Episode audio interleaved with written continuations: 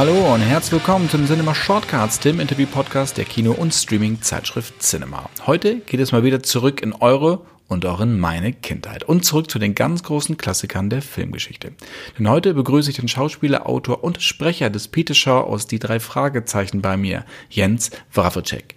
Mit Jens spreche ich aber nicht nur über die drei Junior-Detektive aus Rocky Beach, die seit 1979 aus deutschen Kinderzimmern und mittlerweile auch aus deutschen Elternschlafzimmern nicht mehr wegzudenken sind, sondern auch ausgiebig über seine Leidenschaft für Alfred Hitchcock, den er mal direkt, mal indirekt auf die deutschen Bühnen bringt. Ich wünsche euch ganz, ganz viel Spaß mit Jens Wawrczyk. Lieber Jens, herzlich willkommen zu den Cinema Shortcuts. Hallo. Mit deinem Besuch wird ja ein Kindheitstraum für mich war. Ich weiß, das hast du nicht zum ersten Mal gehört. Ein Kindertraum, weil du ein Drei-Fragezeichen-Fan bist. Genau so ist es. Und ich muss gestehen, ich bin ähm, einmal der Woche bin ich immer ähm, im, im Roten Baum, nämlich neben der Europazentrale und kann von mhm. da aus also weil es nach hinten raus ist, auf den Balkon schauen, wo das Aufnahmestudio ist. Und ich versuche immer, denke ich, manchmal hoffe ich, Mensch, ob die drei da jetzt stehen, ob ich da mal einen Blick erhaschen kann, irgendwie sowas. Aber das wird dir doch schon mal geglückt sein, oder? Hast du uns Nein, da noch ich habe noch nie gesehen? Und noch nicht im Garten irgendwie Bull spielen oder so, auch noch nie. Ja, das ist, wir sind meistens so ähm, terminlich eingepfercht, dass wir so zu Freizeitaktivitäten gar nicht so viel äh, Zeit haben. Ähm, ich erinnere mich aber, dass im Hochsommer wir manchmal, wenn wir denn Aufnahmen haben, im Garten von Frau Körting sitzen und den Eichhörnchen zuschauen. Das ist, das ist sehr idyllisch, obwohl es mitten in Hamburg ist. Absolut, das ist sehr schön äh, gelegen. Ein, ein privilegierter Ort, ja. Wir wollen heute aber nicht nur über die drei Fragezeichen sprechen, sondern wir wollen auch über eine ganz persönliche Leidenschaft von dir sprechen. Und was finde ich ein sehr, sehr spannendes Thema, weil das Thema hatte ich hier in den Shortcuts auch noch nicht, nämlich Alfred Hitchcock. Mhm. Ich liebe Alfred Hitchcock, auf jeden Fall. Und im Grunde genommen sind diese beiden Welten, also drei Fragezeichen und Alfred Hitchcock, für alle Kenner von den drei Fragezeichen natürlich sehr eng miteinander verzahnt, weil der drei Fragezeichen Autor Robert Arthur hatte ja damals die Lizenz an dem Namen erworben, um seine Bücher besser verkaufen zu können. Mhm. Insofern äh, treffen da zwei, zwei Welten aufeinander, die eigentlich zusammengehören. Äh, genau, also sie gehören wohl nicht ganz so zusammen, wie man es erhofft hatte. Ich weiß ehrlich gesagt nicht, wie eng Robert Arthur und Hitchcock befreundet waren oder ob sie überhaupt befreundet waren oder ob das nur ein geschäftlicher Deal war, aber ich glaube, sie kannten sich halt persönlich. Äh, so kam äh, Robert Arthur überhaupt an den, an diesen, äh, könnte man sagen, Konzern Hitchcock ran. Ähm, aber äh, was mich wundert aber auch eigentlich dann nicht so sehr wundert, ist, dass viele Leute glauben, dass äh, meine Leidenschaft für die Hitchcock-Filme über die drei Fragezeichen entstand. Das ist nicht so. Ich war schon ein großer Hitchcock-Fan, bevor die drei Fragezeichen auf mich zukamen. Ähm, ich ich habe mit elf Jahren, glaube ich, meinen ersten Hitchcock-Film gesehen, bei Anruf Mord im Fernsehen, zwischen meinen Eltern sitzend. Ja, absolut. Vor allen Dingen ähm, die, die berühmte Szene, in der der Mörder hinter dem Vorhang lauert und Grace Kelly ans Telefon gelockt wird von ihrem tückischen Ehemann. Äh, das hat mich schwer beeindruckt. Und ich glaube, ich habe auch damals schon so etwas gespürt von diesem Hitchcock-Look, der ja so einmalig ist. Diese merkwürdige ja, Künstlichkeit, die natürlich auch so diese Technicolor ähm, Ästhetik hat, die, die ja, mich immer erfreut, wenn ich sie sehe, weil das eine ganz eigene Bildsprache ist und natürlich Hitchcocks Kamera, äh, Männer, die da diesen Hitchcock-Look auch, auch kreierten und dann die Art und Weise, wie er seine Stars in Szene gesetzt hat. Also da war ja schon alles irgendwie versammelt in diesem bei Anruf Mord. Und ähm, seitdem war ich angefixt und immer wenn irgendwas Hitchcock-mäßiges im Fernsehen lief, äh, war, ich, war ich dabei.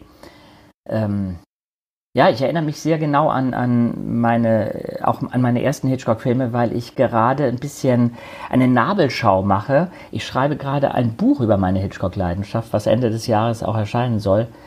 Und ähm, da, da bin ich so in mich gegangen. Wie fing das eigentlich an? Also die drei Fragezeichen, um auf die nochmal zurückzukommen, die kamen dann erst ein paar Jahre später. Und die kamen auch nicht unbedingt mit den Hörspielen zu mir, sondern erstmal mit einem Buch, was unter dem Weihnachtsbaum lag ich habe die drei Fragezeichen und das Gespensterschloss gelesen und dann kam Frau Körting irgendwann, ich hatte ja schon Hörspiele beim, beim NDR gemacht und auf, bei ihrer Suche nach einem geeigneten Kind kam sie dann auf mich Und so landete ich bei den drei Fragezeichen. Und Peter Shaw solltest du auch von Anfang an sprechen oder warst, Nein. hast du auch für Bob vorgesprochen? Ähm, äh, Es gab damals ja gar kein Casting wie heute. Weißt du, wir wurden an den Tisch gesetzt und die Rollen waren schon zugeteilt. Und ich erinnere mich nicht mehr so genau, aber Andreas Fröhlich, der den Bob spricht, der ähm, sagt immer wieder, dass eigentlich ich Bob sprechen sollte und er Peter. Und dass Frau Körting dann kurzerhand uns äh, umbesetzt hat, quasi. Und ich glaube, das war eine kluge Entscheidung, weil ich natürlich von der Stimme her eher das Ängstliche drin hatte und habe vielleicht noch als ähm, Andreas. Und dann war das Tolle natürlich, und darum war das schon was ganz Besonderes, dann bei den drei Fragezeichen auch dabei zu sein, dass ja eben, wie gesagt, diese Hörspielserie und auch die Jugendbuchserie unter dem Titel Alfred Hitchcock, die drei Fragezeichen, veröffentlicht wurde und die drei Detektive, die drei Jungs immer irgendwie bei Hitchcock im Büro landeten, der ihnen dann Tipps gab, wie man dann die Fälle lösen könnte. und äh, ja, das, das fand ich faszinierend, weil durch die drei Fragezeichen hatte man ein bisschen das Gefühl, man war Hollywood und diesem ganzen, äh, dieser ganzen Welt, alte Filmstars, verlassene Filmstudios, äh, interessante Locations, dieser ganzen Welt war man näher. Und du schreibst ja nicht nur ein Buch über Hitchcock oder über deine Leidenschaft zu Hitchcock, sondern du bist ja auch auf der Bühne. Da muss ich ein bisschen weiter mhm. ausholen. Korrigiere mich, wenn ich falsch nachgezählt habe. Aber von den 50 Filmen von Hitchcock basieren 42 auf literarischen Vorlagen. Und mhm. du hast dir einige dieser literarischen Vorlagen vorgenommen und bringst sie auf die Bühne. Also zum Beispiel Rebecca, ne? Ist ja auch ein eigentlich fast schon vergessener Hitchcock-Film, also was den Mainstream anbelangt, aber ein unfassbar guter Film. Und da hast du die Vorlage genommen von Daphne du Maurier und hast sie auf die Bühne gebracht. Aber das gleiche auch mit Die Vögel zum Beispiel. Wie muss man sich das vorstellen? Weil Hitchcock kennt man vor allen Dingen aus dem Kino und die Vorlagen sind gar nicht so bekannt. Aber wie bringt man das Ganze dann auch noch akustisch auf die Bühne? Ähm, da muss ich ein bisschen ausholen, weil ähm, bevor ich die Bühnenprogramme baue, habe ich die literarischen Vorlagen als Hörbücher eingelesen. Ich habe inzwischen 18, ich bin gerade dabei, jetzt gerade in dem Moment, wo wir sprechen, ich komme gerade von den Aufnahmen zu meinem 18. Hitchcock-Hörbuch. Ich nehme gerade auf der Fall Paradin. Ähm, und ich habe eben insgesamt schon 17 äh, Hörbücher veröffentlicht. Davon habe ich zwei überhaupt erstmal ins Deutsche übertragen lassen. Die gab es bisher nicht. Immer Ärger mit Harry und auch Spellbound. Ja, und das Interessante ist schon, dass einige der Vorlagen bekannt sind, auch die Autoren und Autoren. Patricia Highsmith, Zwei Fremde im Zug, Daphne du Maurier ist ja auch ein Name. Äh, die Vögel, Rebecca und äh, Gasthaus Jamaica ähm, hat er von ihr verfilmt. Und äh, Joseph Conrad, der Geheimagent. Es gibt schon einiges, wenn man anfängt zu recherchieren, wo man sich, äh, wo man staunt, was Hitchcock alles verfilmt hat. Auch Theaterstücke von Sean O'Casey oder John Galsworthy. Ähm, und bei Anruf Mord zum Beispiel ist, basiert ja auch auf einem Theaterstück. Ähm, dann habe ich also, weil du von Rebecca sprichst. Rebecca war nun ein Hörbuch, das dauert, glaube ich, ich sage mal 16 Stunden. Jetzt habe ich den Anspruch, dass man es, wenn man es auf die Bühne bringt, dass das Publikum keine Auszüge an dem Abend hört, sondern eine komplett abgeschlossene Geschichte. Das heißt, ich muss mit Hilfe von ähm, einer sehr lieben Kollegin, Maria Hartmann, oder einem anderen Kollegen, Olaf Kreuzenbeck, ich muss dieses Werk zu anderthalb Stunden zusammenkürzen. Ähm, das ist eine Wahnsinnsarbeit. Das ist eine Wahnsinnsarbeit, gerade bei so bei komplizierten Handlungssträngen. Die 39 Stufen zum Beispiel habe ich auch als Bühnenprogramm und in dem Roman springt, ähm, springt der Hauptdarsteller also andauernd zu anderen Orten. Also es ist eine ähnlich atemlose Geschichte wie, wie die Hitchcock-Verfilmung. Ähm, und das eben so, zu, zu kondensieren auf anderthalb Stunden ist, ist eine Herausforderung. Aber es funktioniert, indem ich zu jedem Abend mir sehr genau überlege, welche Musik nehme ich dazu. Jeder Abend hat einen eigenen, eine eigene musikalische Farbe, einen, eine Musikerin oder ein Musiker, der mich begleitet. Bei Rebecca ist es zum Beispiel die Harfe, bei Die Vögel ist es ein Theremin, dieses sehr rätselhafte Instrument, was dem Film sehr nahe kommt, weil im Film hört man nur ein, ähm, hört man auch nur elektronische Klänge. Von, das wird mit, mit Schwingungen genau, äh, bedient. Das, ne? genau, wo die Leute immer fragen, aber wie machen Sie denn das? Also fragen Sie den Jan-Peter Pflug, der das auf der Bühne macht, weil er das Instrument nie berührt. Ja, es sieht wirklich sehr Science-Fiction-mäßig aus.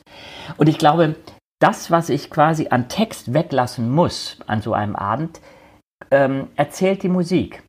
Ich überlege mir sehr genau, wo Musik kommt. Meistens nicht als, ich sage mal, plumpe Spannungsmusik irgendwie drunter gelegt, sondern wirklich sehr, mm, sehr genau, präzise auf bestimmte Textstellen, manchmal auch nur als Trenner, aber auf jeden Fall ist die Musik ein lebendiger Bestandteil dieser Abende und kann Stimmungen erzählen, die ich quasi äh, im Umfang gar nicht mehr in den Text bekomme an so einem Abend. Und ähm, die, ich, ich, arbeite nicht mit irgendwie Geräuschen oder einem Geräuschemacher, so wie es bei den drei Fragezeichen-Touren ist. Es ist eigentlich eine Art puristischer Abend. Ähm, eben Musik, Sprache, aber es ist keine Lesung im herkömmlichen Sinne, dass man sich äh, vielleicht vorstellt, ich setze mich an den Tisch, habe eine Schreibtischlampe, klappe das Buch auf. Es ist eigentlich ein gespielter Abend. Es ist wie ein Theaterabend. Ich spiele den Text. Zwar nicht komplett auswendig, aber ich, ich, ich, ich durchlebe die Situation, ich bin die Figuren und darum, und das freut mich, ist die Reaktion des Publikums sehr oft so, dass sie sagen, wir haben den Film komplett vergessen nach zehn Sekunden und es beginnt ein ganz eigener Film bei uns im Kopf und sie finden zum Beispiel die Vögel, was mich wundert, obwohl die Geschichte von Daphne du Maurier sehr, sehr, sehr ähm, äh, straff und, und, und, konkret ist, die finden ähm, einige Sachen spannender als die Hitchcock-Filme. Ich glaube aber, das liegt daran, dass die eigene Fantasie heftiger ist als die Bilder, die man von außen bekommt. Und das ist ja sicherlich auch, was den Erfolg der Fragezeichen auch ausmacht, also auch da, oder den Erfolg von Hörspielen allgemein in Deutschland, hm. Dass nämlich dieses Kopfkino angeschaltet wird und dass, dass man dann losgelöst ist von irgendwelchen Vorlagen, in dem Fall jetzt natürlich auch von, von Hitchcock, von den Filmen, die ja auch aus heutiger Sicht sehr entschleunigt erzählt sind. Also die Vögel zum Beispiel mhm. hat ja kaum Musik, nur dieses elektronische, das hattest du ja auch gesagt, wenn man sich das heute anguckt, erwartet man an jeder Ecke eigentlich irgendeinen Sound.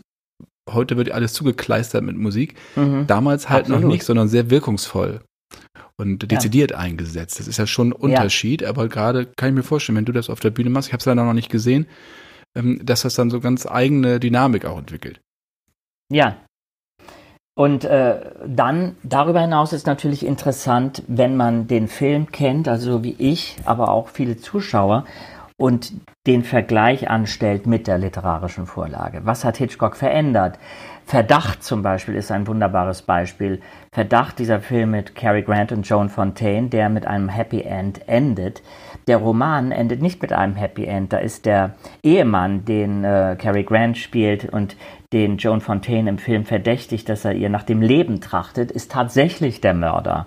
Und sie wird am Ende umgebracht im Roman. Das hat aber Hitchcock nicht so umsetzen können. Ich weiß nicht genau warum, da, da streiten sich die Geister, ob tatsächlich ähm, er es im Endeffekt dann nicht wollte oder ob Cary Grant sagte, er möchte doch keinen Mörder spielen. Da gibt es verschiedene Varianten. Es gibt auch eine äh, Theorie, dass oder eine, eine es gibt eine äh, Information, dass Hitchcock ein anderes Ende auch gedreht hat, was er dann nicht benutzt hat, also wo quasi er dem Roman treuer folgt.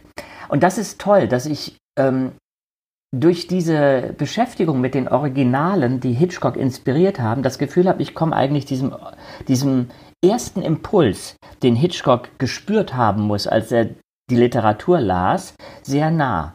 Und ähm, was zieht er aus den Geschichten raus? Was zieht er an der Atmosphäre raus? Oft ist es natürlich dieses Hitchcock-Thema der unschuldig Verfolgte oder die Schuld, die über allem hängt, also sich schuldig fühlen. Das ist ja fast so ein Kafka-Thema eher. Ähm, dann die extrem schwierigen Beziehungen, äh, vor allen Dingen zwischen Mann und Frau, äh, die dann auch für sehr viel Spannung sorgen, aber auch teilweise für sehr viel Humor.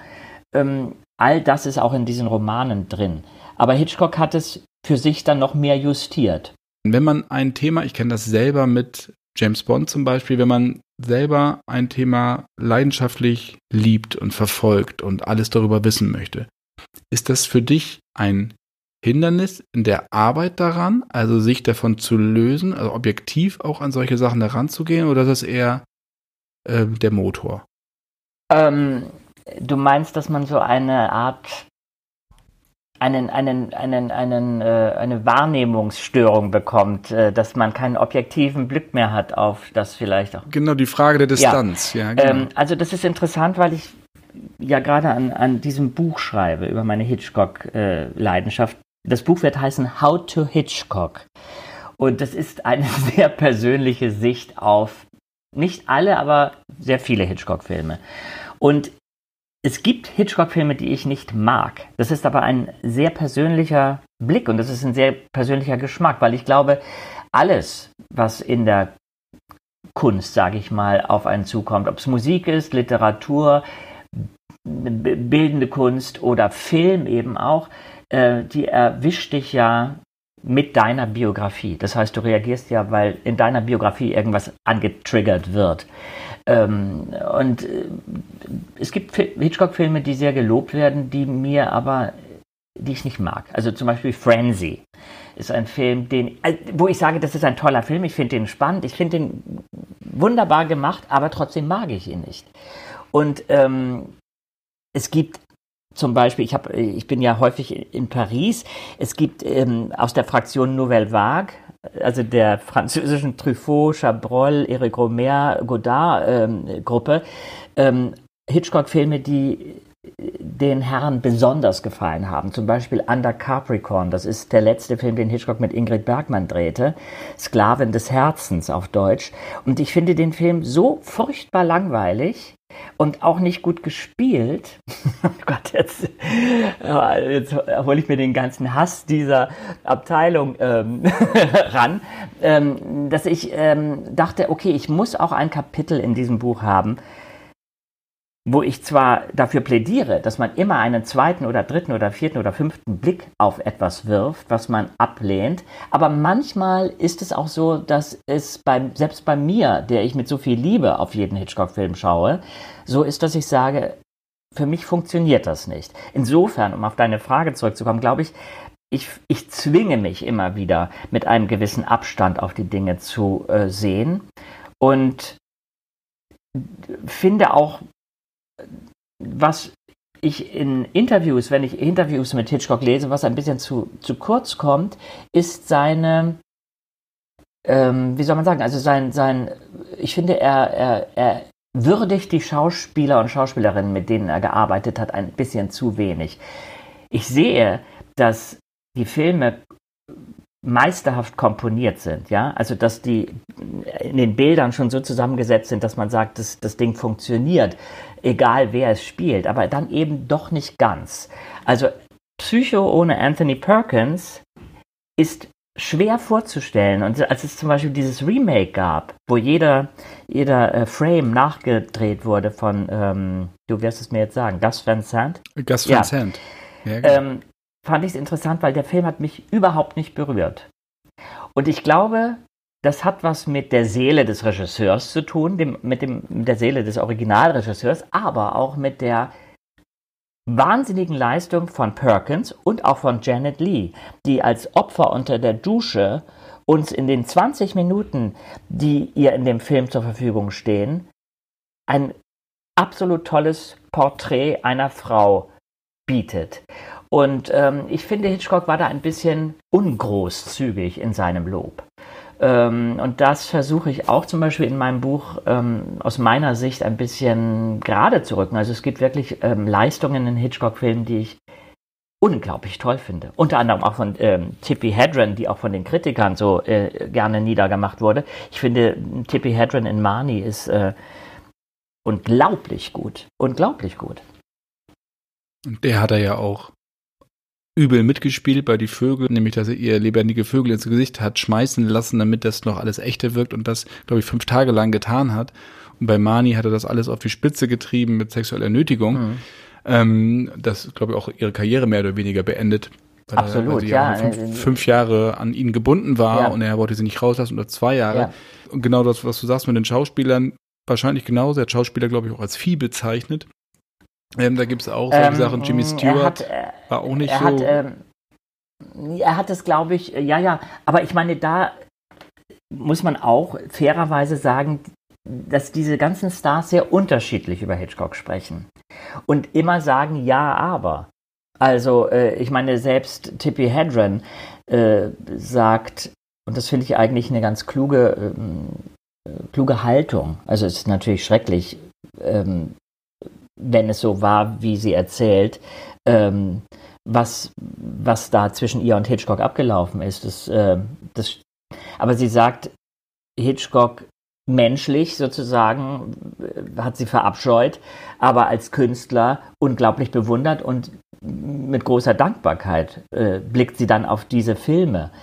Ähm, aber äh, wenn man Interviews mit Kim Novak oder Eva Marie Saint oder Shirley MacLaine hört, äh, dann sprechen sie anders über Hitchcock. Eigentlich ist Tippi Hedren die, oder Grace Kelly war eine riesen Freundin von Hitchcock, äh, eigentlich ist Tippi Hedren die einzige, die so ähm, äh, explizit äh, scheußliche Dinge erzählt. Aber es kann natürlich sein, dass Hitchcock eben gerade zu der, in der Phase seines Lebens mit Tippi Hedren, weil er von dieser Frau besessen war, so grauenhafte ähm, Seitenansicht zeigte. Ähm, ich habe auch merkwürdigerweise nie was von Sean Connery dazu gelesen. Ich, ich habe ein Interview mit ihm gehört oder gesehen und da sagt er, dass die Spannung am Set von Marnie einfach extrem war. Ähm, dass er aber wahnsinnig gut mit Hitchcock auskam, weil die sich beide auf dieser Humorschiene trafen. Und äh, ja, und äh, ich glaube, es ist, es ist wahnsinnig schwierig. Äh, also ich, ich, ich, ich scheue mich immer ein bisschen davor, so irgendwie ein, ein, ein Richtbeil auf irgend so etwas fallen zu lassen, weil ich war nicht dabei. Und ich kann mich ja immer nur auf das verlassen, was ich lese, was ich höre. Aber selbst ich, wenn ich zurückblicke auf bestimmte Situationen in meinem Berufsleben, auch an, wenn ich auf Theaterproben zurückschaue, die ich erlebt habe, wäre ich nicht mehr hundertprozentig sicher, ob ich das objektiv erinnere. Da müsste ich mit den Kollegen sprechen, die damals dabei waren. Und es ist manchmal sehr schwer, äh, ich hatte das ein paar Mal, ähm, die, den Moment festzustellen, wo etwas kippt. Also bis zu welchem Grad ist sozusagen ein kreativer Prozess qualvoll, auch manchmal, um ein Ergebnis zu, ähm, äh, zu bekommen, was man haben möchte. Da lassen sich manchmal Schauspieler und Schauspielerinnen eben neugierig drauf ein und dann, äh, dann kippt es plötzlich und wo muss man die rote Fahne hoch, äh, hochhissen und sagen, stopp aus, hier geht's nicht mehr. Eigentlich, eigentlich ist das immer wieder das Thema, dass man lernen muss, äh, selbst zu sagen, nein, stopp aus. Das ist schwer, das ist sehr schwer. In, gerade in solchen Prozessen und ich meine, wenn du dann in so einem wahnsinnigen Film gelandet bist, wo auch viel abhängt von dir und, und deiner Karriere, also deine Karriere quasi auch auf dem Spiel steht, dann ist es sehr schwer, äh, ein Veto einzulegen, wenn du, selbst wenn du spürst, das ist, tut mir nicht gut. Manchmal versteht man die Situation auch erst hinterher. Du hattest äh, am Anfang so ein bisschen angeschnitten, warum dich Hitchcock fasziniert, also die, die ganze Szenerie, diese Aura. Es heißt ja zum Beispiel, dass Hitchcock hat den Krimi nicht erfunden, sondern er hat das Beste daraus gemacht. Oder das Beste aus dem bereits vorhandenen Krimi-Genre und hat natürlich diesen Suspense geprägt, erfunden will ich jetzt nicht wirklich sagen, weil ich jetzt nicht genau weiß, ob es vorher nicht schon mal was ähnliches gab. Und er hat es einfach weiterentwickelt. Er gilt, gilt ja als der Master of Suspense. Also das heißt, ein Drohszenario aufzubauen und das den ganzen Film über durchzuziehen. Der Zuschauer weiß es, nur die Hauptprotagonisten wissen nicht die ganzen Zusammenhänge. Also man mhm. schaut als Beobachter quasi auf diese, dieses Drohszenario. Damit ist ja dieses Suspense ähm, gemeint. Was ist es für dich, was äh, diese Hitchcock-Filme, die meisten, mit Ausnahme jetzt von Francie vielleicht, äh, was, was es für dich so ausmacht? Mm. Wobei sich natürlich auch nicht alle Filme miteinander vergleichen lassen, muss man ja auch dazu sehen, hat ja sehr unterschiedliche ähm, Sachen auch aus unterschiedlichen Genres gemacht. Ja, weil das ist auch interessant, als ich jetzt wieder mir hm, die äh, Stummfilme von ihm ansah. Und auch die ersten Filme, ich sage mal bis äh, Ende der 40er Jahre, ist nicht ganz eindeutig, in welchem Genre er tatsächlich bleibt. Ähm, Filme wie Das Rettungsboot zum Beispiel oder äh, Mr. und Mrs. Smith, ich meine, ich werfe jetzt einfach nur ein paar Namen hier in, die, in den Raum, äh, sind eigentlich andere Genres. Das ist nicht das Thriller-Genre. Ähm, ich finde an Hitchcock immer spannend, wie er innere Konflikte zeigt. Also die Spannung ist eine Sache, die, also die äußere Spannung, die Krimi-Handlung, obwohl Krimi eigentlich, das erinnert mich eher an äh, Miss Marple oder sowas. Also das ist ja nicht Hitchcocks äh, Land. Hitchcock ist ja eher, es geht eher um, um, um, psychischen Stress, den die Leute ausgesetzt sind. Ähm, äh, und die, ich finde die, den, das, wie geschmackssicher er diese Spannung aufbaut, mit welcher Ästhetik er das macht, mit welcher Genauigkeit er die Bilder komponiert in seinen Filmen.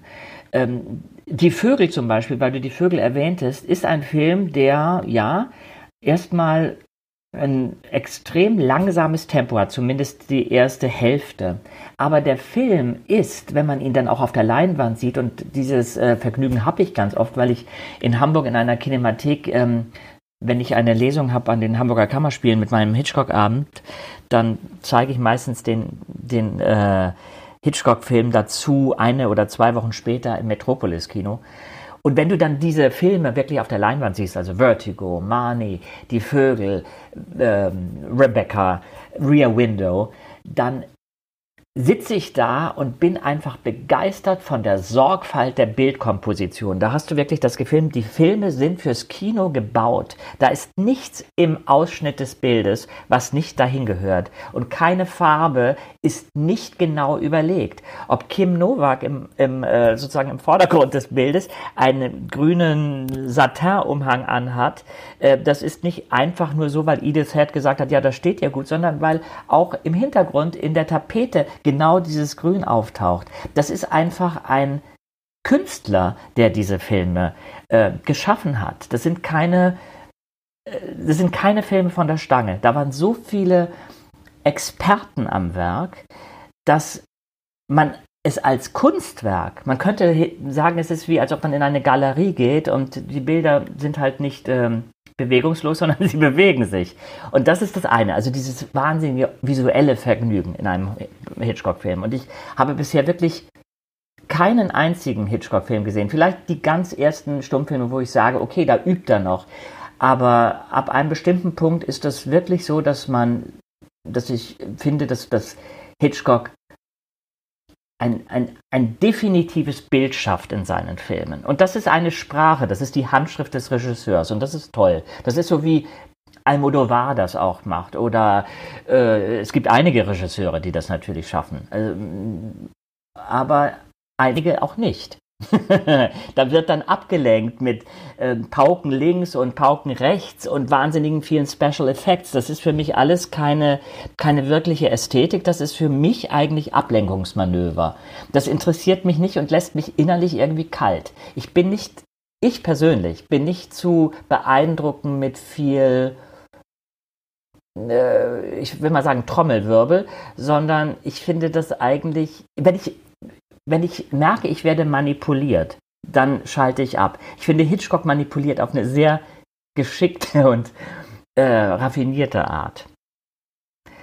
Und das ist das, was mich, ähm, was mich einmal visuell bei Hitchcock total fesselt. Und dann äh, hat er natürlich ein, einen, ein super Gespür für Stars, welche Stars er in welchem Film besetzt. Das ist äh, James Stewart äh, ist einfach genial in das Fenster zum Hof.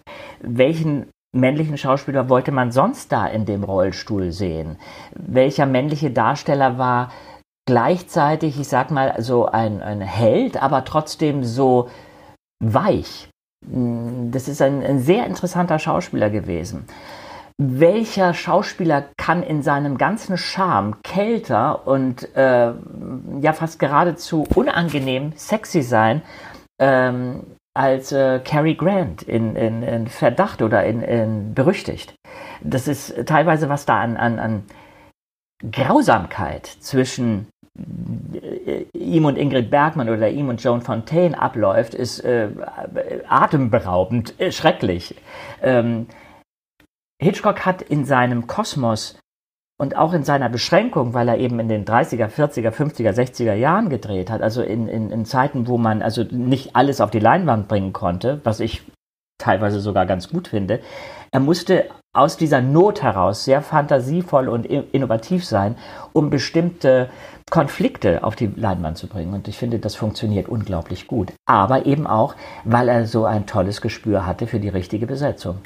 Bestimmte Sachen, die, die du gar nicht spielen kannst, sondern die du einfach als Ausstrahlung mitbringst. Das ist die Kommunikation zwischen dem Gesicht und der Kamera und was dann da unten ankommt bei uns. Das ist, das ist ja ein Geheimnis. Das ist ja auch ein, das ist etwas, was man, ich glaube, nicht mit äh, Bühne oder so vergleichen kann. Das ist, das ist wie ein Katalysator. Du stehst vor der Kamera und was nun da, da was Kim Novak, was Kim Novak in Vertigo vermittelt, dieses somnambule, ätherische, eben wie aus dem Reich der Toten, das ist etwas, was klar inszeniert ist, aber was sie auch zum Teil mitbringt in ihrer, in ihrem Charisma. Und dann natürlich bei Hitchcock ganz, ganz wichtig, äh, auch die Musik. Bernard Herrmann, sein Leib- und Magen-Komponist, der ab den 50er Jahren ihn quasi begleitet hat für viele seiner großen Filme, der hat ja nochmal auch so eine, einen Hitchcock-Geschmack äh, äh, geschaffen. Also Psycho ohne die schrillenden Streicher von Bernard Herrmann wäre ein anderer Film. Und all das, ich glaube, Hitchcock war sich sehr bewusst, ich baue jetzt dieses, ich, ich, ich, das ist wie ein Architekt, der ein Haus baut. Und das Haus soll so aussehen und so bekommt es mein Publikum serviert. Es ist, ist ein großer Respekt vor dem Publikum und auch eine große Verantwortung. Man hatte eine gewisse Erwartung, wenn man einen Hitchcock-Film sah. Und ich finde das Tolle an Hitchcock. Also als er die Vögel gedreht hat, war Hitchcock ja schon ähm, Mitte 60, 64. Also als der Film in die Kinos kam, war Hitchcock 64. Also ein äh, reifer Mann, ja, der eine große Karriere schon hinter sich hatte. Dass er sich entschieden hat damals auf ähm, die, ich sag mal, konventionelle Filmmusik zu verzichten und zu sagen, ich mache nur elektronische Musik für die Vögel. Das, äh, das ist für mich ein avantgardistischer Film. Und ein Hollywood-Film, der das wagt, von einem Regisseur, der eigentlich schon am, ich sag mal, im, im letzten Drittel seiner Karriere ist, dann auch zwei Stars besetzt hat, die gar nicht so die großen Stars waren. Also Tippi Hedren war, äh, das war ihr erster Film, die hat er entdeckt. Äh, und Rod Taylor war nicht die erste Liga. Ähm, das ist, das ist mutig gewesen. Also ich finde, Hitchcock wird sehr viel zu, der, dem, dem wird zu wenig, ähm, äh, man, man, man ehrt ihn zu wenig für die mutigen Entscheidungen, die er im Laufe seiner Karriere immer wieder getroffen hat. Äh, und die Innovation, die es brauchte, um bestimmte Filme überhaupt möglich zu machen, wie zum Beispiel die Vögel. Rod Taylor aus Die Zeitmaschine damals noch, aus der ja. Verfilmung. Und Tibby Hedren ist ja die die Mutter von Melanie Griffith, beziehungsweise die Großmutter von Dakota Johnson, für alle, die ähm, das vielleicht nochmal nachschlagen wollen, wer denn jetzt genau T.B. Hedren war und Rob Taylor, ja. das ist schon immer ziemlich interessant. Du hattest äh, eingangs auch noch erwähnt, dass die Nouvelle Vague, also vor allen voran natürlich François Truffaut, große Hitchcock-Fans waren. Oh ja. Weil die waren ja angefangen auch als Filmkritiker. Truffaut war ja Filmkritiker und hat auch ein großartiges Interview mit Hitchcock geführt. Das ist wirklich sehr, sehr lesenswert, weil da zwei, also ein Fan, Truffaut als Fan und Hitchcock und Hitchcock, man merkt. Ja, und, und ich glaube, Hitchcock war auch ähm, auf sehr sympathische Art in seine Eitelkeit gestreichelt oder seine Eitelkeit war gestreichelt, weil diese jungen Filmemacher, die gerade mehr oder weniger, ich meine nicht ganz am Anfang ihrer Karriere, aber eben trotzdem noch äh, irgendwie im ersten Viertel ihrer Karriere waren, dass die den Altmeister plötzlich für sich entdeckten und auch Hitchcock nochmal in ein anderes Bewusstsein gesetzt haben. Sie haben Hitchcock ja als Filmautoren äh, etabliert. Sie haben gesagt, Hitchcock ist eben nicht nur ein Regisseur, der irgendwas abfilmt, sondern er ist jemand, der eben ein eigenes Werk schafft, ein Hitchcock-Werk schafft. Das ist das, was ich vorhin meinte mit diesem ähm, unverwechselbar. Äh, Hitchcock, ein Hitchcock-Film ist unverwechselbar. Und das ist eine große Leistung. Das ist was Großartiges. Das ist, ähm, das ist eben ein, ein Künstler. Wenn du künstlerisch tätig bist in deinem Beruf und Sachen schaffst oder Sachen inszenierst, gibt es da Dinge, die du dir von Hitchcock von den Filmen abgeschaut hast, die so in übergegangen sind in äh, Fleisch und Blut, wo du sagst, also da, was du, du, du hattest auch vorhin die Inszenierung, ähm, diese Akribie, die da an den Tag gelegt wurde. Mhm. Findest du das bei dir selber wieder oder bist du vollkommen losgelöst? Also ähm, ich würde niemanden mit lebenden Vögeln bewerfen. Aber ähm, äh, ich krieg manchmal von ähm, meinen Musikern zu hören, dass ich in der Probe, also ich probe die Abende ich finde jetzt gar nicht so exzessiv, aber ich würde mal sagen, wenn man probt es eine Woche lang, ja. Ähm, ich überlege mir vorher sehr genau, wo, wie, wann Musik äh, sein soll, suche auch die Musikstücke aus. In meinen Abenden hört man übrigens nur Musik aus Hitchcock-Filmen. Ähm, das funktioniert erstaunlicherweise sehr gut und ich kriege manchmal zu hören, dass ich so streng bin. Also ich bin aber vor allen Dingen sehr streng äh, zu mir. Also glaube ich. Ich, äh, ich finde, je älter ich werde und je länger ich eigentlich in diesem Beruf bin, desto unsicherer im, im Sinne von äh, unsicher ist ein blödes Wort, das klingt so, so, so schwächelnd, aber desto ähm, mehr hinterfrage ich, ob etwas gut ist oder gut genug ist oder ob man es nicht noch anders machen könnte.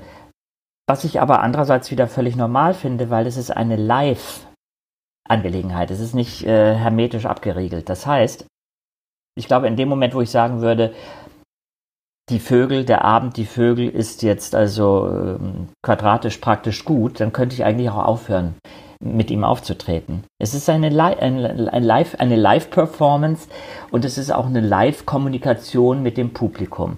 Und bedeutet für mich, nicht nur bei den Hitchcock-Abenden, sondern auch wenn ich Theater spiele, im Grunde, wenn ich alle, alles, was ich mache, äh, mich immer wieder neu auf etwas einzulassen und auch mit mich irgendwie auf den Nullpunkt äh, wieder runterzuschrauben. Natürlich mit der Erfahrung, die ich habe, die, die ist ein Vorteil, absolut.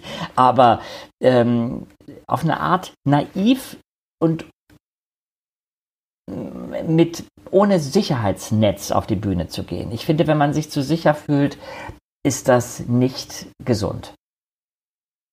Du hast angefangen, das wissen wir alle, als, als Sprecher in Hörspielen. Du hast mhm. gesagt, vor drei Fragezeiten gab es da noch andere, auch Europa, aber beziehungsweise auch NDR-Hörspiele. Und bist dann auch nach New York gegangen, hast auch Schauspiel studiert. Ähm, hast also auch deinen, deinen ganzen Körper noch mehr und auch vor Publikum eingebracht in das Schauspiel. Auch als Sprecher mhm. bringt man natürlich seinen Körper ein. Man spielt ja auch als Synchronsprecher und auch als Sprecher von Hörspielen, was glaube ich auch viele gerne vergessen, dass das Synchronschauspieler ja auch ist, ja. Mhm. Ähm, war es für dich am Anfang schwer, dich von der Stimme als einzige Kunstform zu lösen und deinen ganzen Körper mit reinzubringen? Nee, aber ich glaube, die ist, diese, in dieser Stimmgewalt bin ich nur in der Außenwirkung aufgewachsen. Ich habe ja auch als Kind schon Theater gespielt. Also ich habe mit äh, zwölf, glaube ich, das erste Mal Theater gespielt. Also für mich war es immer ganz klar, dass ich, dass, dass ich ein Ganzkörperschauspieler bin und tatsächlich bin ich auch jemand, der sich vor dem Mikrofon sehr viel bewegt. Ähm, wenn ich Hörbücher aufnehme, muss ich natürlich eine gewisse Disziplin walten lassen, aber trotzdem bin ich ähm, nicht abgeschnitten äh, unter dem Zwerchfell. Ähm, ich habe mich nie so wahrgenommen als Sprecher. Ich glaube, das hat auch was damit zu tun, dass meine Stimme, das kann ich nicht wirklich beurteilen, aber es ist natürlich auch ein Erfahrungswert inzwischen, dass meine Stimme nicht eine Stimme ist, die man für alles einsetzt. Also gerade beim Synchron. Synchron mache ich eigentlich nur sehr wenig und sowieso inzwischen nur noch sehr wenig. Und ich bin auch äh, empfindlicher geworden, was Synchron angeht, weil ich habe ja äh, lange Zeit in New York gelebt und auch in London. Ich bin eigentlich gerade was amerikanische oder englische Filme angeht, an die, an die Originalstimmen gewöhnt und ähm, finde das fast ein bisschen absurd, die Idee der, der Synchronisation, weil ich manchmal denke, wenn man mich jetzt synchronisieren würde, jemand, dem gesagt wird, ich hätte so eine markante Stimme, wen findet man denn dafür? Die Stimme transportiert ja sehr viel der eigenen Persönlichkeit.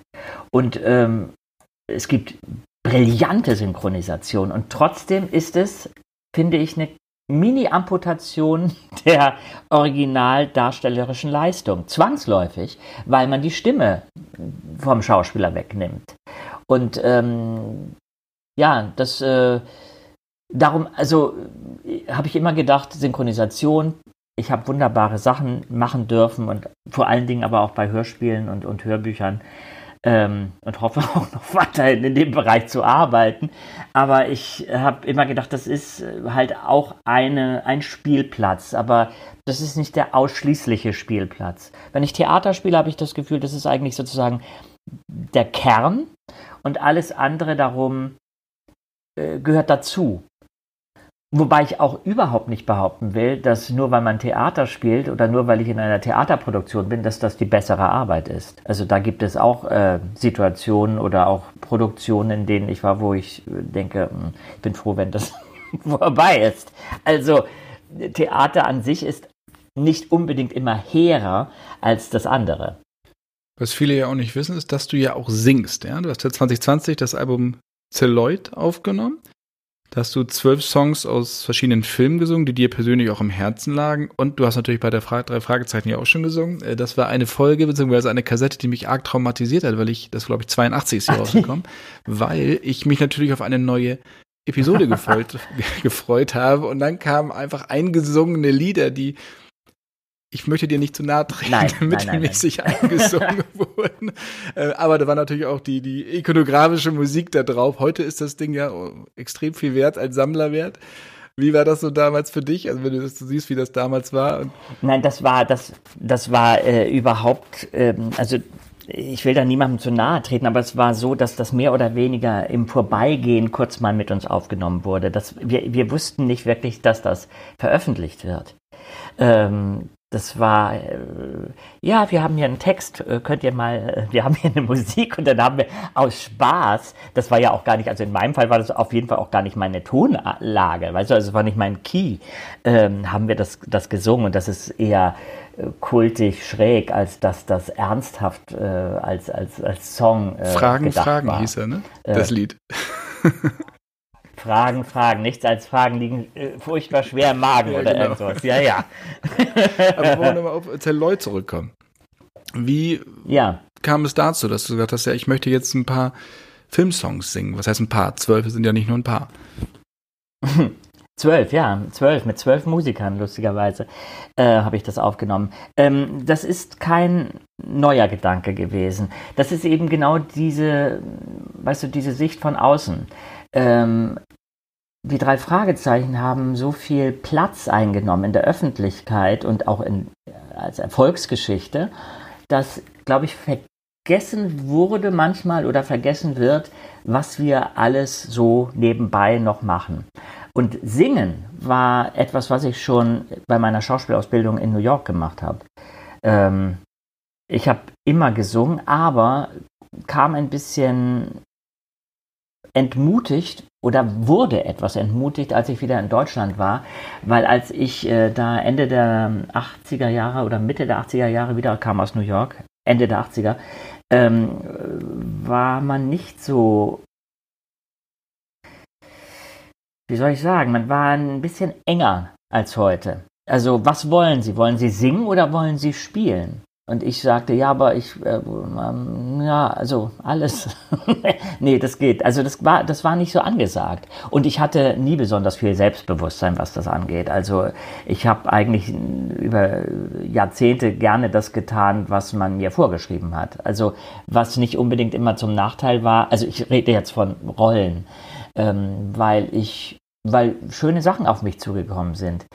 Es brauchte also eine äh, relativ lange Zeit, bis ich mich dazu entschlossen habe zu sagen, ich wollte und will ein Album äh, veröffentlichen mit den Songs, die mir am Herzen liegen, mit Filmsongs aus Filmen zwischen 1949 und 1976. Und ähm, das, das, das gärte schon sehr, sehr, sehr lange in mir, also Jahrzehnte. Und dann habe ich, und das ist oft so, gewesen bei mir, habe ich ähm, jemanden kennengelernt, also den Leonard Malich, der ein, ein wunderbarer, übrigens auch ein wunderbarer Schauspieler und Sprecher ist, aber eben auch ein fantastischer Musiker.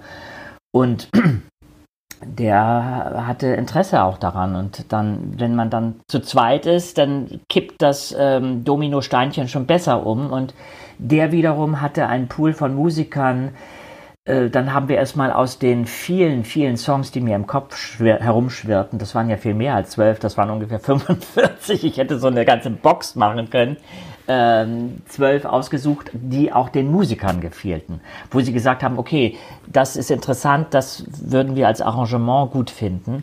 Und dann wurde herumprobiert, ein bisschen äh, arrangementmäßig, es musste ja auch zu mir passen. Und dann haben wir das aufgenommen, ja, und da war ich sehr aufgeregt und sehr äh, glücklich aber auch. Ich habe gemerkt, und ich singe auch am, am Ende meiner Hitchcock-Abende immer einen Song aus einem Hitchcock-Film, ich habe gemerkt, dass Singen sehr viel für mich bedeutet, weil wenn man singt, das hat vielleicht was damit zu tun, dass ich nun mein ganzes Leben eben auch schon spreche. Wenn man singt, äh, geht man nochmal ein anderes Risiko ein, man transportiert nochmal was anderes, man transportiert sehr viel mehr Persönliches von sich, man ist auch verletzlicher, aber es ist, äh, es klingt jetzt wahnsinnig kitschig, aber man ist seiner Seele, würde ich sagen, etwas näher. Weil der, der ganze analytische Wortkram wegfällt. Man muss anders mit Musik umgehen und eben auch mit Worten in der Musik. Und die Auswahl von Celluloid war, ein, war eine Mischung aus äh, Texten, die mir besonders gut gefallen haben in den Songs, aber auch Melodien und natürlich auch Filmbilder, die ich im Kopf hatte. Aber es gibt zum Beispiel einen Song, zwei Songs auf, auf dem Album, wo ich die Filme nicht besonders gut finde. Also äh, Voulez-vous danser avec moi, ein Brigitte Bardot-Film, Wollen Sie mit mir tanzen? Das ist ein ganz lustiger Film, aber den würde ich niemals zu meinen Lieblingsfilmen zählen. Aber der Song ist wunderbar, also das Chanson. Und dann gibt es diesen äh, Film äh, Vivre pour Vivre ähm, von, äh, ich glaube, es ist Claude Lelouch. Ähm, und Film mit Yves Montand und Candice Bergen und Annie Girardot, der, glaube ich, Ende der 60er Jahre oder 1970 äh, schon relativ erfolgreich war, aber den ich dann gesehen habe nochmal, weil ich dieses äh, Titellied so mag und dachte, das ist, sagt mir nichts. Also das ist für mich ein, so ein bisschen so ein, so ein, so ein Zeitdokument, was interessant ist. Aber ähm, ja, also insofern ist das, ist das ein, ein Mixed Bag of Songs und Chansons. Ich singe ja auch Spanisch, äh, Italienisch, Französisch und Englisch, ähm, die, die, mir aber trotzdem irgendwie aus verschiedenen Gründen sehr viel bedeuten. Apropos Außenwirkung oder Außenwahrnehmung, nicht Außenwirkung. Wenn man so eine markante Stimme hat wie du und vor allen Dingen als Peter Shaw bekannt ist und dann jemanden wie Spence bei King of Queens spricht, hat man dann Angst, dass die Leute nur Peter Shaw heraushören? Mhm. Oder sagst du, nee, anderes Setting? Oder wie ist überhaupt deine Erfahrung, dass du nicht von den Leuten nur als Peter Shaw wahrgenommen wirst, wenn sie dich nur hören? Ich bin da ziemlich geschützt, weil in meinem privaten Bekanntenkreis oder Freundeskreis interessiert sich niemand für die drei Fragezeichen. Also ich bin da überhaupt nicht mit den drei Fragezeichen konfrontiert. Wenn ich arbeite, weil ich wirklich so unendlich viel außer den drei Fragezeichen gemacht habe, auch an, an, an ich meine, jetzt äh, demnächst werde ich beim SWR ähm, Hamann, den Kindermörder, in einem Monolog sprechen und ich habe die scheußlichsten, ich sag mal, kompliziertesten Charaktere gesprochen. Wenn ich da darüber nachgedacht hätte, ob mich jemand als Peter Shaw erkannt, hätte ich ein Problem. Ähm, das ist überhaupt nicht in meinem Bewusstsein, wenn ich arbeite. Ich denke nicht darüber nach, dass ich als Peter Shaw bekannt bin. Ich bekomme es manchmal gespiegelt, wenn ich irgendwas mache, dass Leute zu mir kommen und sagen, äh, ja, und ich schlafe jeden Abend mit ihnen ein, äh, als, als, als Peter Shaw.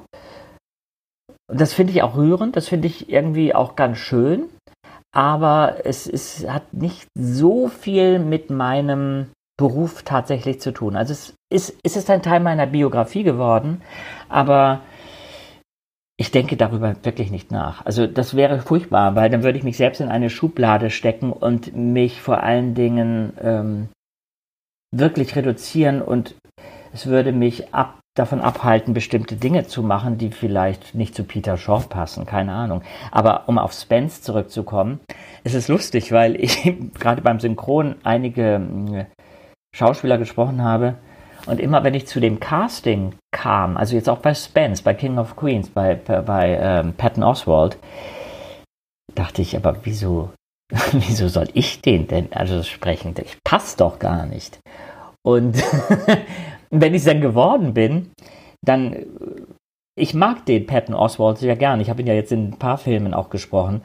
Ähm, weil ich finde, dass der eigentlich sehr, sehr fein spielt. Das ist kein, Hauruck-Komiker. Ähm, und der hat eine gewisse Nervosität, die mir entspricht. Da würde ich sagen, okay, das verstehe ich. Ich kann verstehen, wie der atmet. Ich kann verstehen, wie der sich aufregt.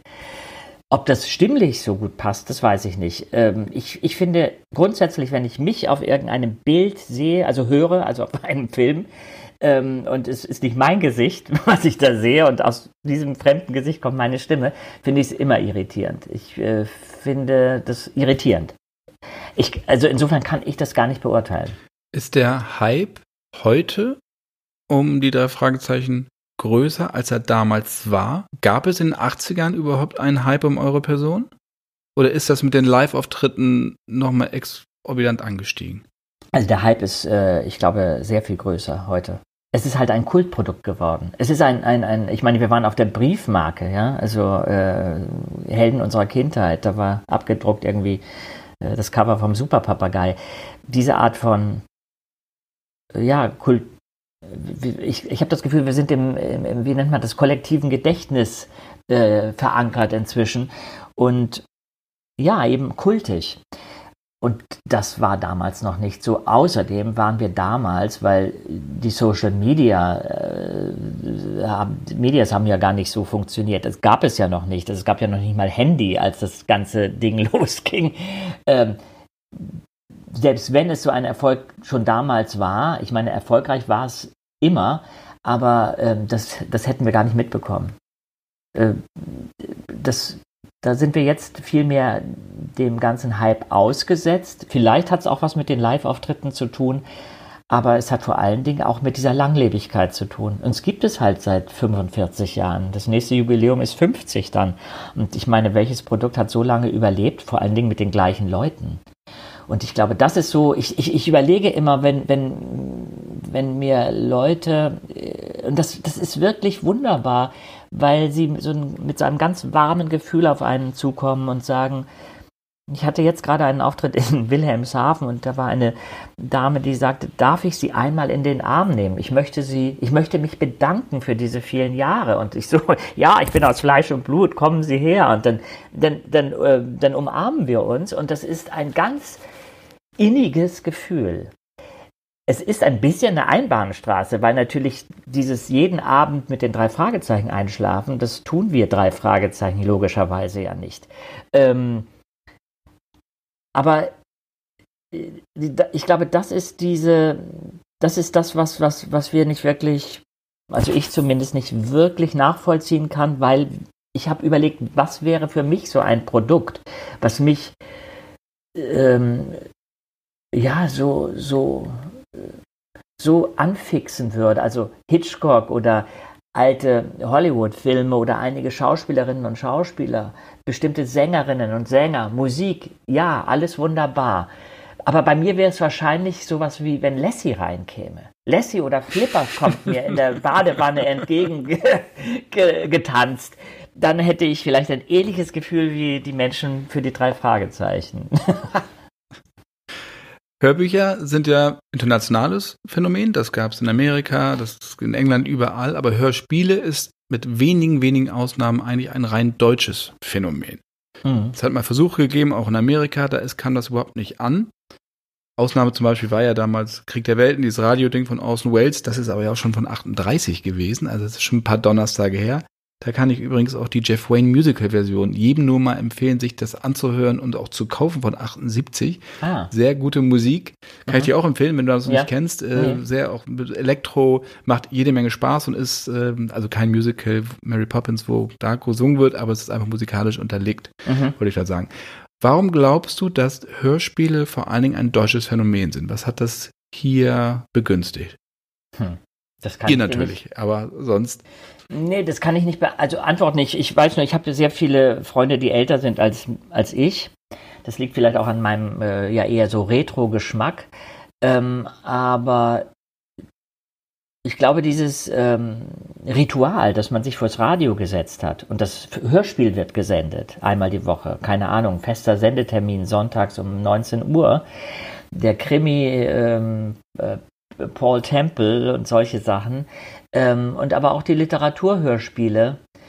Ähm, ich, ich glaube, das hat was mit dem Radio zu tun, mit dieser, mit der Radioästhetik und vielleicht, dass wir auch nicht 100 Millionen Sender hatten. Ich, ich kann es dir nicht genau sagen, aber also ich kann dir nur sagen, dass ich es erstaunlich finde, wenn ich, es gibt diese ARD-Hörspieldatei, wo man reinklicken kann und ich musste neulich was recherchieren, wo, äh, wo also da ging es um, um, haben Sie da eigentlich mitgemacht, Herr Wawrecek?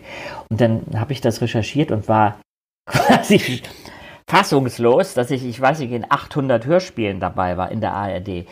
Aber in so unglaublich tollen großen Produktionen, die dann, ich weiß nicht, in Stuttgart, beim ORF in Wien, in, äh, beim BR, also in allen Städten aufgenommen worden sind, wo man wirklich dann vier oder fünf Tage mit den tollsten Kollegen zusammensaß, weil sich die ARD es halt geleistet hat, wirklich großartige Manuskripte mit großartigen Regisseuren äh, so umzusetzen. Und ähm, diese Tradition so hochwertige Hörspiele zu machen. Ich glaube, ja, das ist, das ist wirklich Deutschland-spezifisch.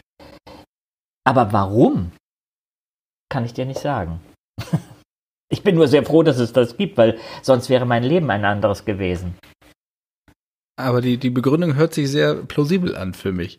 Mit dem Radio. Find, mit dem Radio. Also, dass mhm. es einfach diese Tradition ist, die dann halt von Generation zu Generation weitergegeben wird und auch drei, du hast nur drei Kanäle in den 70ern gehabt auch mhm. und äh, ich bin auch nur mit drei Kanälen aufgewachsen bis ähm, äh, ja bis bis, zu, bis das Privatfernsehen dann kam und da waren natürlich dann diese Hörspiele, mit denen du eingeschlafen bist, auch Winnetou und keine Ahnung, was nicht noch alles gab neben euch.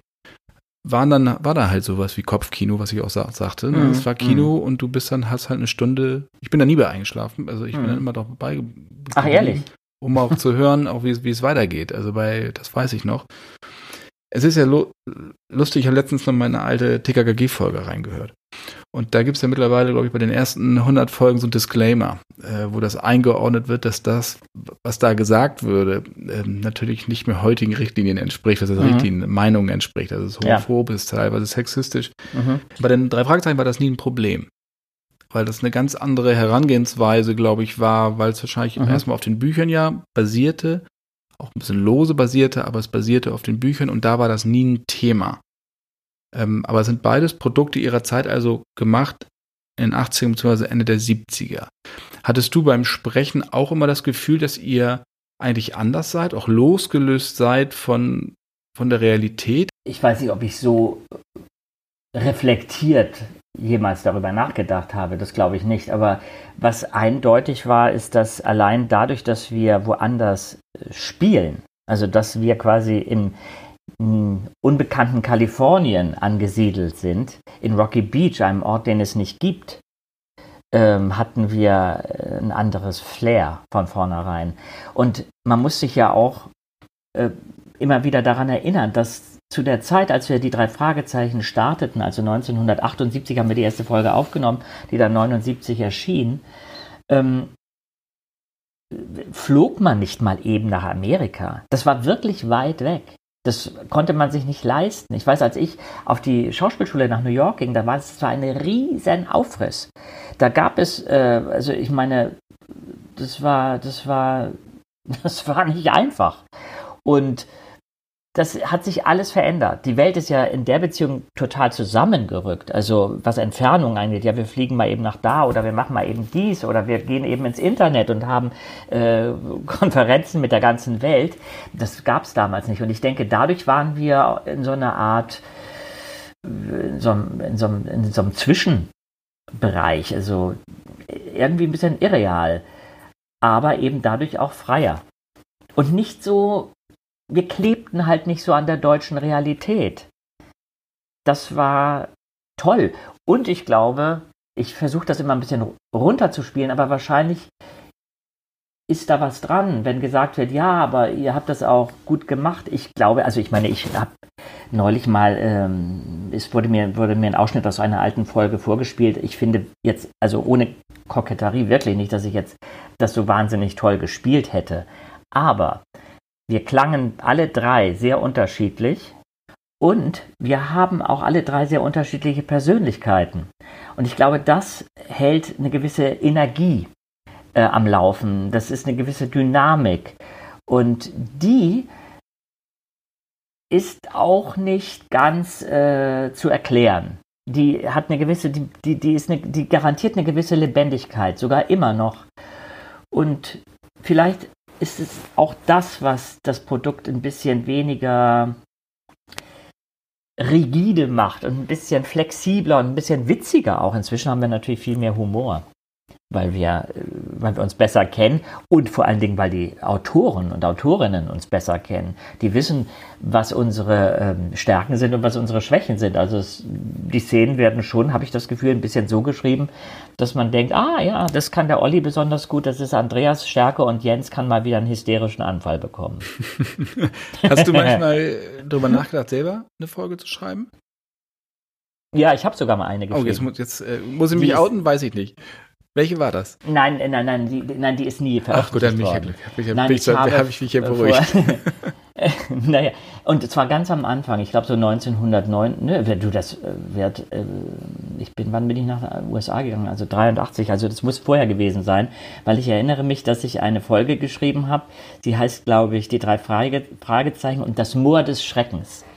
Ich habe das noch als äh, mit der Olympia-Schreibmaschine meiner Mutter abgetippt, das Manuskript irgendwo. Ähm, ich war, glaube ich, ein großer Fan und bin es immer noch von den Miss Marple-Filmen. Margaret Rutherford, das war, war natürlich großartig. Und äh, ich habe dann irgendwie so einen Fall geschrieben mit so schrulligen alten Damen. Und ich bin in aller Herrgottsfrühe zu Frau Körting gegangen. Also wirklich beim Morgengrauen, weil Frau Körting nach wie vor heute auch eine sehr, sehr umtriebige Frau ist und eine Frau, die so viel Energie hat wie, halb Deutschland zusammen. Also es ist unglaublich. Das ist ja eine, eine, eine, ein, ein Unikum. Und ich weiß, dass ich sagte, ja, Frau Körting, ich habe ein, ein, ein, Manuskript geschrieben, das würde ich Ihnen gerne mal vorbeibringen. Und sie sagte, ja, ja, dann komm morgen um so gegen 6 Uhr. Und ich dachte natürlich 18 Uhr, aber sie meinte 6 Uhr morgens, weil das war der einzige freie Timeslot, den sie hatte. Und ich bin wirklich, es muss im Winter gewesen sein, so bei äh, in der Dunkelheit zu ihr gestapft und habe ihr das gegeben. Äh, es ist dann aber nicht produziert worden. Und ich glaube, es ist auch nicht besonders spannend. Es ist äh, eher niedlich. Aber jetzt könntest du dich aber ja nochmal ransetzen, nochmal ein bisschen umschreiben. Ähm, nee. Nein, nein, nein. Nee, nee, weißt du, ich finde das sehr, sehr gesund, dass ich bei den drei Fragezeichen mich komplett, ich sehe mich als Sprecher, als der Interpret von Peter Shaw, aber ich will in keiner anderen Funktion involviert sein, weil das ist, das ist mir zu groß. Das ist mir auch zu viel Verantwortung. Ich sage auch immer wieder, weil in der Außenwirkung ist es so quasi, ihr seid die drei Fragezeichen. Ich sage, ich bin weder der Autor der drei Fragezeichen, noch bin ich der Produzent, noch bin ich der Regisseur. Ich bin einfach derjenige, der aus Zufall oder aus Schicksal irgendwann Peter Shaw geworden ist. Und das ist auch gut so, aber mehr will ich nicht sein. Hast du das Gefühl, dass sich die Position des Sprechers oder der Sprecherin in Deutschland geändert hat? Also dass die Arbeit mehr gewertschätzt wird, wertschätzt wird als mal früher? Ähm, ja und nein. Ich finde manchmal, dass ähm, ein bisschen, also durch den Zeitdruck, äh, in dem einige Dinge produziert werden müssen, finde ich, geht auch Qualität flöten. Aber das kann ich auch nicht so allgemein sagen. Ähm, ich finde diese Bekanntmachung von Sprechern, also dass geworben wird mit die deutsche Stimme von, die deutsche Stimme von XYZ, finde ich persönlich ein bisschen merkwürdig, weil ich immer sage, es gibt keine deutsche Stimme von dem. Der spricht einfach nicht Deutsch oder sie spricht nicht Deutsch. Das ist aber das, was ich vorhin meinte, mit dass ich denke, ähm, nee, das ist ein Nachempfinden einer, eines Spiels, was, was beim Synchron stattfindet. Und äh, wenn es gut ist, ist es einfach extrem gut. Und oft war es sehr, sehr gut in älteren Synchronisationen, finde ich, weil als ich als Kind anfing zu synchronisieren, habe ich teilweise neben Leuten gestanden, die nicht besonders gut technisch synchronisiert haben, aber unglaublich gut gespielt haben. Wolfgang Kieling zum Beispiel war äh, also ich wollte gerade sagen halb blind, aber der sah sehr schlecht. Ja, der hatte eine Brille, die war also damals, das waren ja solche Kavenzmänner richtig. Der hat aber den Atem des Schauspielers sofort erkannt und die Situation und das gespielt. Klaus Schwarzkopf, äh, Columbo, Peter Falk, da wird oft gesagt, dass er, ich war nie dabei, als er, er aufgenommen wurde, aber dass er kein besonders technisch versierter Synchronsprecher war. Aber wenn ich ihn höre, denke ich, das ist, also das ist großartig. Neulich habe ich eine alte Columbo-Folge gesehen. Da gab es eine Schauspielerin, du, der Name wird dir vielleicht nichts mehr sagen, aber es gab eine, eine deutsche Schauspielerin, die hieß Edith Herdegen. Eine sehr spezielle Frau. Und ich erkannte diese Stimme und dachte, das ist doch Edith Herdegen. Dann habe ich das gegoogelt. Edith Herdegen hat nur einen einzigen Film synchronisiert und das war dieser, diese Columbo-Folge. Aber der Regisseur von dieser Columbo-Folge war Werner Bruns. Und das war ein ganz, ganz großer, großartiger äh, Synchronregisseur und auch äh, Schauspieler, der äh, mich auch als Kind so ein bisschen an die Hand genommen hat und wo ich genau nachvollziehen konnte, dass der einfach besetzt hat, weil er vielleicht Edith Herdegen gerade im Theater gesehen hat und gesagt hat, ja, die, die, die finde ich passt jetzt auf ähm, Kim Hunter war das im, im Film, also keine unbekannte Schauspielerin. Ähm, aber dieses Risiko, mit Leuten zu arbeiten, die vielleicht gar nicht so Sprechmaschinen sind, sondern einfach ähm, noch was anderes mitbringen, das äh, war vielleicht ein bisschen, zumindest bei den, bei den, bei den, ich sage jetzt nicht bei den großen Kinoproduktionen, sondern auch bei den Fernsehproduktionen, die einfach fürs Fernsehen aufgenommen worden sind, äh, ein bisschen größer als heute. Weil der Zeitdruck nicht so war. Ich, ich weiß, als ich angefangen habe zu synchronisieren, ich glaube, die haben 80 Takes am Tag aufgenommen. Heute sind es 350. Ähm, und selbst wenn ich selber Synchronregie mache, was ich sehr wenig nur noch mache, aber manchmal einen schönen äh, Film ab und zu, dann, ähm, dann bin ich erstaunt, dass manchmal Leute vors Mikrofon kommen und sofort erstmal synchron sind. Und dann bin ich jemand, der gerne nochmal so ein bisschen bremst. Nicht unbedingt grundsätzlich, aber manchmal schon, wenn es im Original besonders gut gespielt ist und sage, ja, äh, aber jetzt hör doch nochmal ins Original. Das können wir können uns jetzt hier mal ein bisschen Zeit nehmen.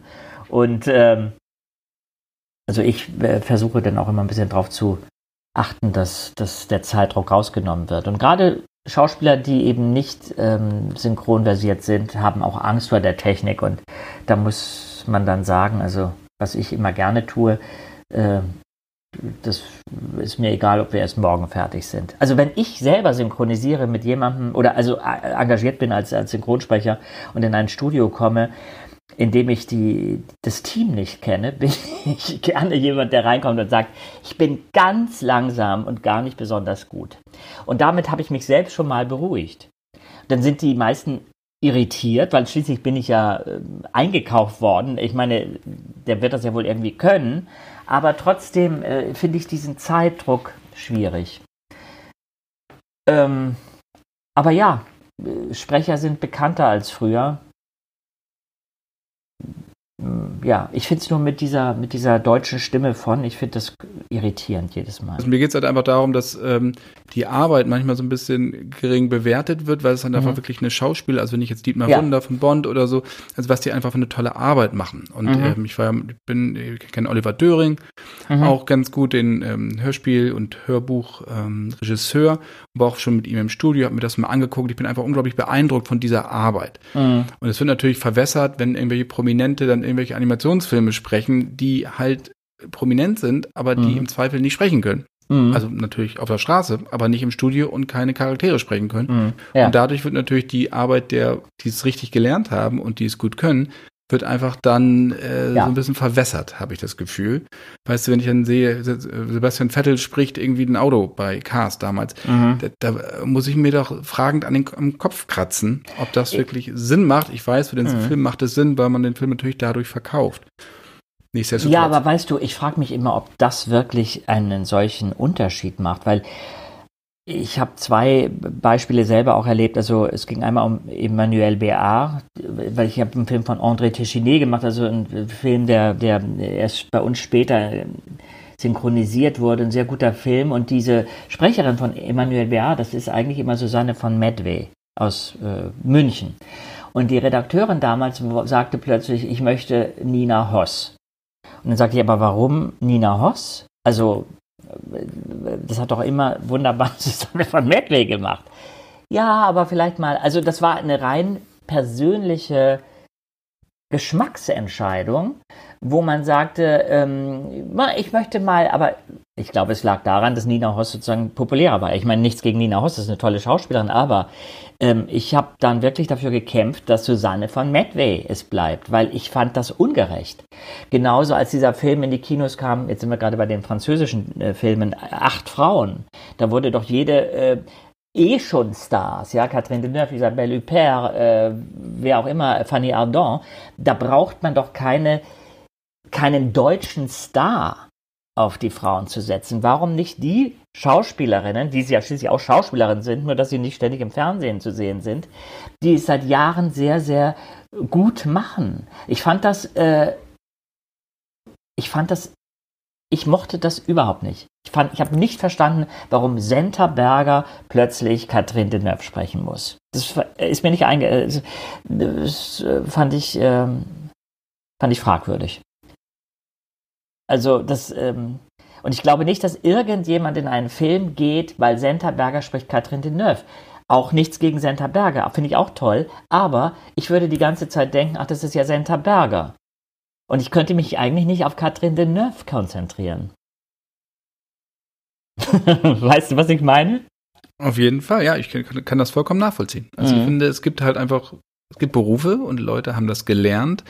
Warum dann andere? Äh, daran setzen, nur weil der Name vielleicht größer ist. Sowas wie Acht Frauen von François Ozon. Dann wirklich sollen doch diese Schauspielerin strahlen und nicht noch eine andere Ebene mit reinbringen. Ja. Ne? Du ja. hast gesagt, am Ende des Jahres kommt dein Buch, also du bist extrem mhm. umtriebig, das haben wir in dieser Folge der Cinema Shortcuts ja erfahren und äh, vielen, vielen Dank dafür, dass du da so offen warst, also was Lesung angeht, ähm, Hörbücher, Hörspiele, ein Buch. Was würde dich denn sonst noch reizen? Ohne dass du jetzt vielleicht irgendwelche Projekte spoilerst, aber was du in dem Bereich Film, Klassiker, wo du sagst, also da hätte ich auch noch mal Lust zu. Also ich habe auf jeden Fall, äh, möchte ich das, äh, mein Celluloid-Album, äh, das möchte ich gerne auf die Bühne bringen. Ich möchte einen musikalischen Abend machen. Ich möchte auch äh, weiter, ich möchte weiter Musi mit Musik was machen. Also das soll nicht das einzige Album bleiben. Ähm, ansonsten denke ich oft, weißt du, weil ich so früh angefangen habe mit elf und ich werde dieses Jahr 60, ähm, dass ich ich muss nicht 360 Tage was machen. Also es wirkt so, als ob ich so viel mache und das stimmt auch. Im Moment bin ich noch in so einem, in so einem Dauermodus und das ist eher etwas, was ich manchmal zu viel finde. Obwohl ich sehr dankbar dafür bin, dass, dass äh, ich ähm, dass mein Betätigungsfeld sich ein bisschen mehr reduziert hat auf das, was mir wirklich so sehr am Herzen liegt. Und das ist ganz großartig. Also mit meinen Hitch- und Ich-Abenden, dass ich dann durch Deutschland reisen darf und so. Ähm, ich, ich bleib mal offen. Ich glaube, dass vielleicht durch Begegnungen man noch dies ein oder andere interessante künstlerische, kreative Projekt machen kann. Und ähm, aber ich habe keine ich habe keine großen Ziele. Also weil, weißt du, die große, Fi also die Filmzeit, also die zum Beispiel das, äh, also ich habe, weil jetzt ja der drei Fragezeichen Film im, im, im Kino angelaufen ist, habe ich gedacht, komisch, dass die uns drei, das wäre eigentlich naheliegend gewesen, nicht gefragt haben, ob wir nicht irgendeine, was weiß ich, als als als Cameo oder als äh, Nebenrolle in irgendeiner Sache da mitmachen wollen. Das wäre eigentlich lustig gewesen. Aber also weil ich mich manchmal frage, würde ich, würde es mich interessieren, im Film aufzutauchen, also Filme zu drehen. Aber irgendwie hänge ich sehr an dieser Zeit, die vorbei ist. Und die ist einfach vorbei. Diese, diese Ära gibt es nicht mehr. Sie ist aber für mich lebendig in dem Moment, wo ich mir einen Film ansehe. Weil das ist eben das Großartige an all diesen Dingen, an Musik und auch an Film und auch an Gemälden, dass in dem Moment, wo du es siehst, wo du es konsumierst quasi, es da ist und im Hier und Jetzt. Und dafür gibt es für mich auch gar kein, kein Verfallsdatum bei einem, einem guten Film, bei, einer, bei einem guten Song, bei einem guten Buch. Und ja, insofern, ich bin sehr zufrieden mit meinem mit, mit dem, was ich habe, so an, an, an, auf dem Spielplatz meines, äh, meines Berufs. Und ich habe eher das Gefühl, ich habe zu wenig Zeit, um all diese Leidenschaften, die ich schon seit Jahrzehnten habe, gebührend eigentlich zu bedienen.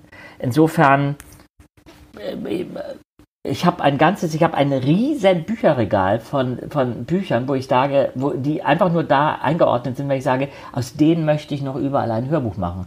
Ich meine nicht nur Hitchcock, weil, ähm, was du schon gesagt hast, 42 seiner Filme basieren auf äh, literarischen Vorlagen. Ich bin jetzt bei 18, ja, also theoretisch könnte ich noch mal. Da ist noch äh, Luft nach oben. Da ist noch Luft nach oben. Nicht alle finde ich passend für mich, aber trotzdem ein paar könnten noch kommen. Ja, und ähm, und dafür braucht man Zeit, dafür braucht man auch Energie, dafür braucht man immer Vorbereitung und schon ist wieder ein Jahr vorbei. Und bald bin ich dann 70. ist ja noch ein bisschen hin. Ist noch ein bisschen hin. Lieber Jens, vielen, vielen Dank, dass du dir ja. so viel Zeit genommen hast für diese Aufnahme heute. Ja, ja, Mich sehr gefreut, war sehr, sehr spannend, ja. auch gerade zu sehen, was für eine Leidenschaft du auch für alte Filme, nicht nur Hitchcock, sondern allgemein für, für das alte Hollywood, aber auch für das französische Kino so in dir mhm. trägst und äh, was du daraus machst. Kann ich also wirklich jedem nur empfehlen. Besorgt euch mal das ein oder andere Hörbuch, hört mal rein, wie man solche Klassiker akustisch bearbeitet oder auch auf die Bühne bringt für dein Live-Programm. Du bist, glaube ich, jetzt im Januar war ja auch gerade neue. Warst du mit die Vögel? Korrigier mich bitte. Mhm. Ja, ich war mit die Vögel unterwegs, jetzt mit Immer Ärger mit Harry. Ich bin jetzt in im äh, äh, März bin ich auch wieder mit die Vögel in Hamburg und ähm, ja, also wer, wer sich dafür interessiert, kann einfach auf meinen Namen googeln, auf meine Website gehen und da stehen die ganzen Live-Auftritte zum Beispiel. Und am äh, im, im, im, zu Hitchcocks Todestag, ähm, ja, jetzt äh, will ich mich nicht vertun, Ende April äh, ist, äh, erscheint mein neues äh, Hitchcock-Hörbuch, der Fall Paradin. Also alle Hörer draußen, Hörerinnen auf jeden Fall vormerken. Vielen, vielen Dank, Jens, nochmal. Ich wünsche dir einen sehr schönen und entspannten Abend hoffentlich, dass du nicht ja, jetzt noch weiter aufnehmen musst. Und hoffentlich sehen wir uns dann bald mal persönlich bei einem deiner Auftritte oder bei einer anderen Gelegenheit. Oder wenn ich äh, von dem dann auf den Balkon gucke und dann klopfe ich, wenn du da draußen stehst. genau, ja, dann die, die Brauchzeichen. Ja, ich, ich bin der Glanzkopf, der klopft.